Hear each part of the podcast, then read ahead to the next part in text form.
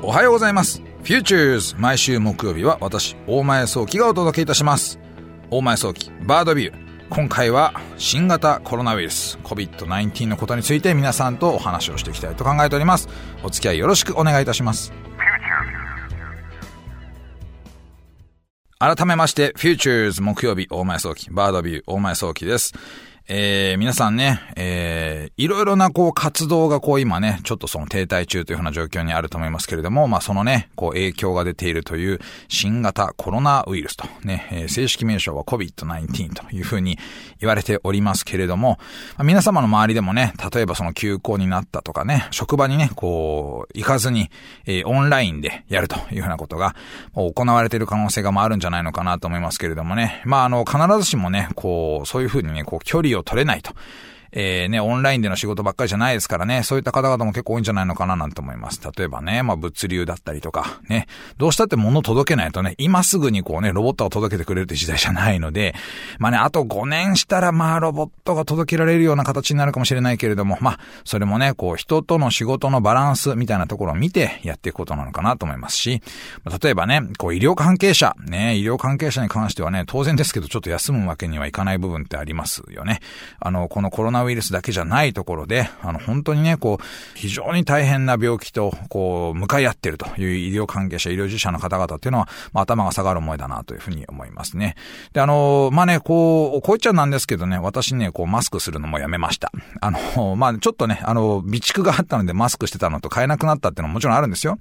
あるんですけど、やっぱりね、こうね、いろいろな報道の中で、えー、健康な人は必ずしもね、マスクをする必要性はないよというふうな話があって、まあ、できれば、こうね、マスクの需要を高めるよりは私はもうしないと。まあ、手洗いとうがい、そしてですね、まあ、できればアルコール消毒みたいなこともやりながら、まあ、自分でね、自衛をしていくというふうなことが大切なんじゃないのかなということで、あとはね、あの、咳エチケット。これね、咳エチケットいいですか？まあ、手でね、こう押さえるんじゃなくて、こうね、えっ、ー、と、肘の裏側で、えー、こうね、えー、咳をしたくなった時に口を押さえると。まあ、そうすると、ね、手にウイルスがつく可能性を極力減らすことができるので、えー、ね、自分が、あ菌、もし持ってたとして、それをね、広めてしまうということがないような状況を作るというようなことであったりとかね。まあ、あの、マスクをしなくたってできることたくさんあるんですから、まあ、そういった部分を一生懸命ね、こう考えながらやっていきたいな、なんていうふうに思っております。これはね、まあ、私の対策です。皆さんとは違うかもしれないですよ。ただね、あの、もうね、えー、私はもうこう、マスクをするということに関しては、まあ、いいかなと。あの、これは自分がもしね、まあ、あの、インフルエンザとか風邪にかかったりとかってした時はね、これした方がいいんですよ。した方がいいんだけれども、そうじゃない人、健康な人はね、必ずしもマスクが、えー、助けにはならないというふうな話はね、いろんなところでね、まあ、報道もされてるわけですからね。まあ、そこを私はそういうふうに考えて行動しようかなというふうに考えております。でね、まあ、あのー、このを新型コロナウイルス、えー、初めて発生したものなもんで、こう、広がりやすいというふうな形になってしまっていると。でね、まあ今ね、研究が進んでないので、なかなか対策が難しいというところが、まあこのね、ウイルスのちょっとね、皆さん怖いところかな、私も含めてね、怖がっているところなのかなというふうに思うわけなんですけれども、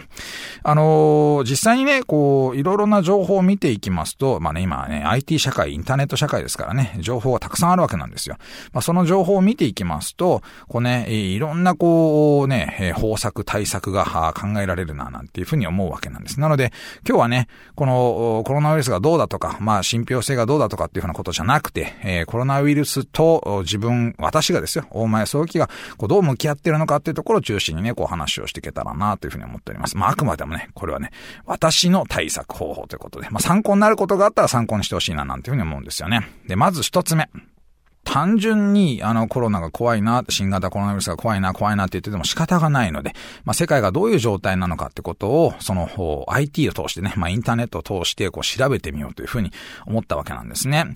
まあね、まず世界中の情勢をこう見ていこうというふうに思ったときに、まあ、WHO が出している情報をもとにね、こう統計情報を出しているサイトがいくつかあったりとかします。まあ実はね、WHO はその非常に細かく情報アップデートしているので、こうね、あの PDF っていうね、のファイルになっている形式での情報発信が多いんですけれども、まあそれによるね、統計情報としていろんな話を、あのまあ、えー、どういう状態なのか、まあ中国がどうなのか、日本がどうなのか、またはアメリカがどうなのか、またヨーロッパがどうなのかってことをですね、こと細かくくデータで出してるってことがあります。まあそれをね、こう見ていくと、やはりね、こう、世界中でどこで今広がっていて、まあどういう課題があるのかっていうことを、その WHO は、まあ一生懸命こうね、分析をしてるっていう状態にあるのかなと。まあね、一部のウェブサイトではその WHO 発信情報をもとに視覚化するなんていうことも結構進んでいましてね。まあそれを中心にこう見ていくとですね、えー、例えばヨーロッパでね、こうヨーロッパはかなりやっぱりその各地域でこう広がりがあの強く大きくなってきてるななんていうふうに思う、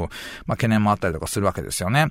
あのー、ね、こうイタリアなんかでは、えー、今私が見ているね、このタイミングですと、まあちょうどまあ9000人ぐらいなのかなっていうようなことがあったりとか、まあこれね、ま放送のタイミングとはだいぶ違ってしまう可能性は多分あるかなと思うんですけれども、まあそういったことだったりとか、あの、まあ実態がこう見えてくるのかなと。でね、その中で、あの、まあ亡くなられた方がどれぐらいいるのか、またはその、えー、ね、感染して、で、なおかつ、そのね、感染した方々が、まあどういう状態にあるのか、まあの、重篤なのか軽症なのかってことも含めた情報も載ってると。まあこれを見ていくとね、えー、わかり良いのかな、なんていうふうに思ったりとかしますし、例えばね、えー、日本の情報っていうものも実はまとめてるサイトっていうのがありまして、都道府県別のその新型コロナウイルスの感染者、感染者数マップというふうなものをですね、えー、ジャックジャパンという会社がね、これパソコン版もスマホ版も出してるんですけれどもね、まあこういった情報をもとに、まあどのエリアでどういうふうに感染が広がってるのかななんてことも分かったりとかします。これね、あの大切なことは、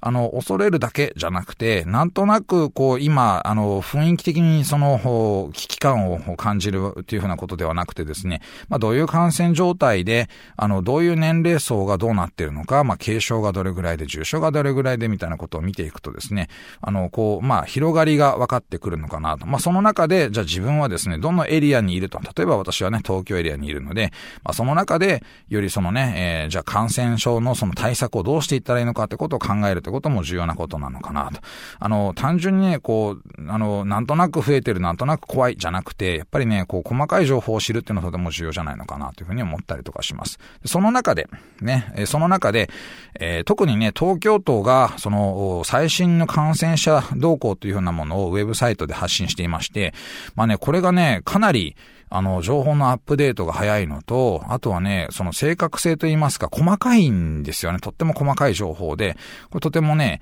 あの、いいなというふうに思うわけなんですよね。まあ、つい最近実はその副知事に、あの、宮坂さんっていうね、えー、元ヤーフーの方が、こうなられたっていうのがありまして、その IT 系のね、こういったその情報発信の仕方みたいなことが一気にこうアップデートされたなというふうな感じがするんですけれども、あのー、この中でいきますと、例えばね、検査の中で、こう、陽性者の状況というふうなものが非常に細かく出てたりとかするんですよ。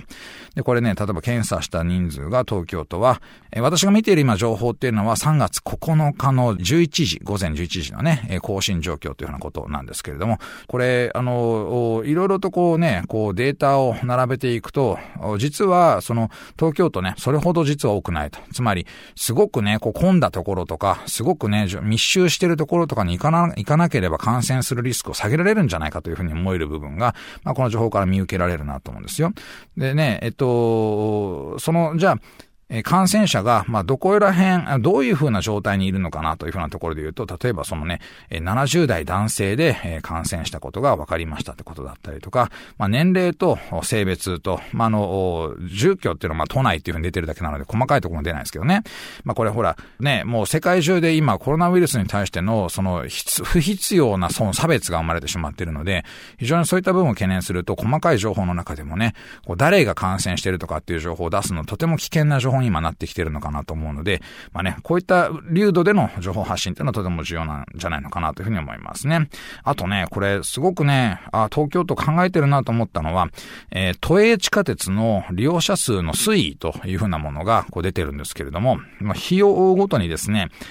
例えばこう、7時半から9時半の間の、まあ、今までピークとされていたところでの、その利用者数っていうのが下がってるなってことだったりとか、まあ、オフピークを考えた行動がこう取りやすいと。ね。みんながオフピーク考えたら、オフピークのはずだったタイミングがピークになっちゃったみたいな話もあって、これね、どこのタイミングが実はオフピークなのかってことを発信するとですね、よりこうね、えー、その正確性が高まるみたいなことがあって、あ、これ考えてんなと思いましたね。あ実は一番最初に、このね、オフピークを狙おうっていうことでで私のね、あの、チームメンバーにも話をして、で、これね、10時半から11時ぐらいに会社に来ればいいよって言ったら、今日はなんか11時半ぐらい、10時半ぐらい混んでましたっていうふうに言われて、オフピークになってねえじゃんみたいな、ね、そんな話があったんですけど、こういった情報を出してくれるとね、えー、本当の意味でのオフピークをこううまくバランスできるようになってくるのかななんて思うので、ね、今はね、えー、これ3月の2日から5日ぐらいまでの間のこの期間だと、実はね、7時半から9時半っていつも通りの時間に出勤した方がオフピークになってたみたいなね、話があったりとかして、こういう情報とても大事だなと思いました。なので、交通機関各社はこれね、集めるの難しいのかもしれないし、今のその IT 技術使えばできるのかもしれないんですけれども、まあ、こういう情報発信っていうのはとても大事なんじゃないのかなと思いました。で、まあ、この東京都の新型コロナウイルス感染症対策サイト、これはね、都がやってるんですけれどもね。で、この東京都のサイト、実はこのウェブサイトを作るためのそのソフトウェア、まあ、オープンソース化をして、まあ、いわゆるね、こう、ソフあの、あの、ウェブサイトっていうのは HTML というふうな言語だったりとか、まあ、いろんな言語を使って書かれてましてね。これをその丸々とコピーして、その一部の情報を書き換えると、実はコピーできるというふうなこともあるんですけれども、まあ、そんな簡単なね、イメージじゃないんですけどね。あの、私も専門家なんで、でもっと細かく言ったら色々とね、難しいことありますよと言いたいんですが、ここはあえてまるっとして細かくしないで言いますと、まるっとコピーすれば他のとこでも使えますと。いうところで、えー、ね、東京都がそれをね、あの、進言したんですよ。各地、地域で、その使いたいところがあったら言ってください。そのまんまさ、あの、ソース差し上げますということで、で、これなんとね、北海道でのその新型コロナウイルスまとめサイトということで、これはね、有志団体のようなんですよね。なの、行政がやってるわけじゃないようなんですけれども、有志団体がこれを立ち上げるというふうなことをやりました。このサイトはですね、その新型コロナウイルス感染症北海道のサイトというのは最新情報を提供するために作成されて、でね、ICT エンジニアやデザイナーなどが形成された Just Do It っていうのは、Do がね、あの北海道の Do になってるんですけれども、Just Do It というね、チームがやりましたよということで、えー、まあ北海道庁とあまりこう関係、関連性がないということは、あの前提条件にあるんですけれども、ただ発表情報はしっかりと整理をして発信しているということがありまして、えー、性感染者数であったりとか、まあ、東京都のフォーマットに習った北海道で収集できる情報をどんどんどんどん発信しているというようなことになっております。まあ、こういったね、都道府県単位でのその状況を整理するというふうな情報発信っていうのは、まあ、各都道府県もしっかりとやってきていますし、なので、なるべくね、こう、正しい情報を知ると。なんとなく噂を信じちゃいけないよというふうな話でしてね。やっぱりこの、それがね、こう、パニックをしないと。人間ね、やっぱ社会がこう大きくなってくると一番怖いのはね、まあ、ウイルスも怖いんですけど、一番怖いのは実はパニックなんですよね。なので、ぜひともですね、このパニックをしないということを考えてほしいなというふうに思うわけです。でね、このパニックってことで言うと、あれですよ。あのー、ね、えー、パニック買いですよ。ね、あの、トイレロールとかね、えー、ティッシュペーパーとかね、えー、これ中国産だからなくなるみたいなことを言った人がいるってことでね、パニック買いが発生したってことなんですけども、まあ、実はね、えー、これもね、IT を使ってうまく、このね、自分で本当なのかなってことを調べる方法論があったりとかします。これね、これも有志団体というかね、まあそういう団体さんがやってるんですけれども、ファクトチェックイニシアチブっていう団体がありまして、まあそこがですね、ファクトチェックのためのウェブサイトを出してるんですね。で、この新型コロナウイルスに関関しての特設サイトというのも、その、出しておりまして、これが本当の情報かどうかっていうことを確認するための情報発信をしています。で、チェック済みのその情報の国内まとめと海外まとめと両方ともありまして、これは正しいですよというふうに、まあ言えるということを、まあこの団体がね、検証した結果っていうのを出しています。まああくまでも、まあ、その中で、こうね、最終的には、あの、間違った情報が、場合によっちゃあるかもしれないと。なので、発信する場合には自己責任っていうのは当然あるんですけどね、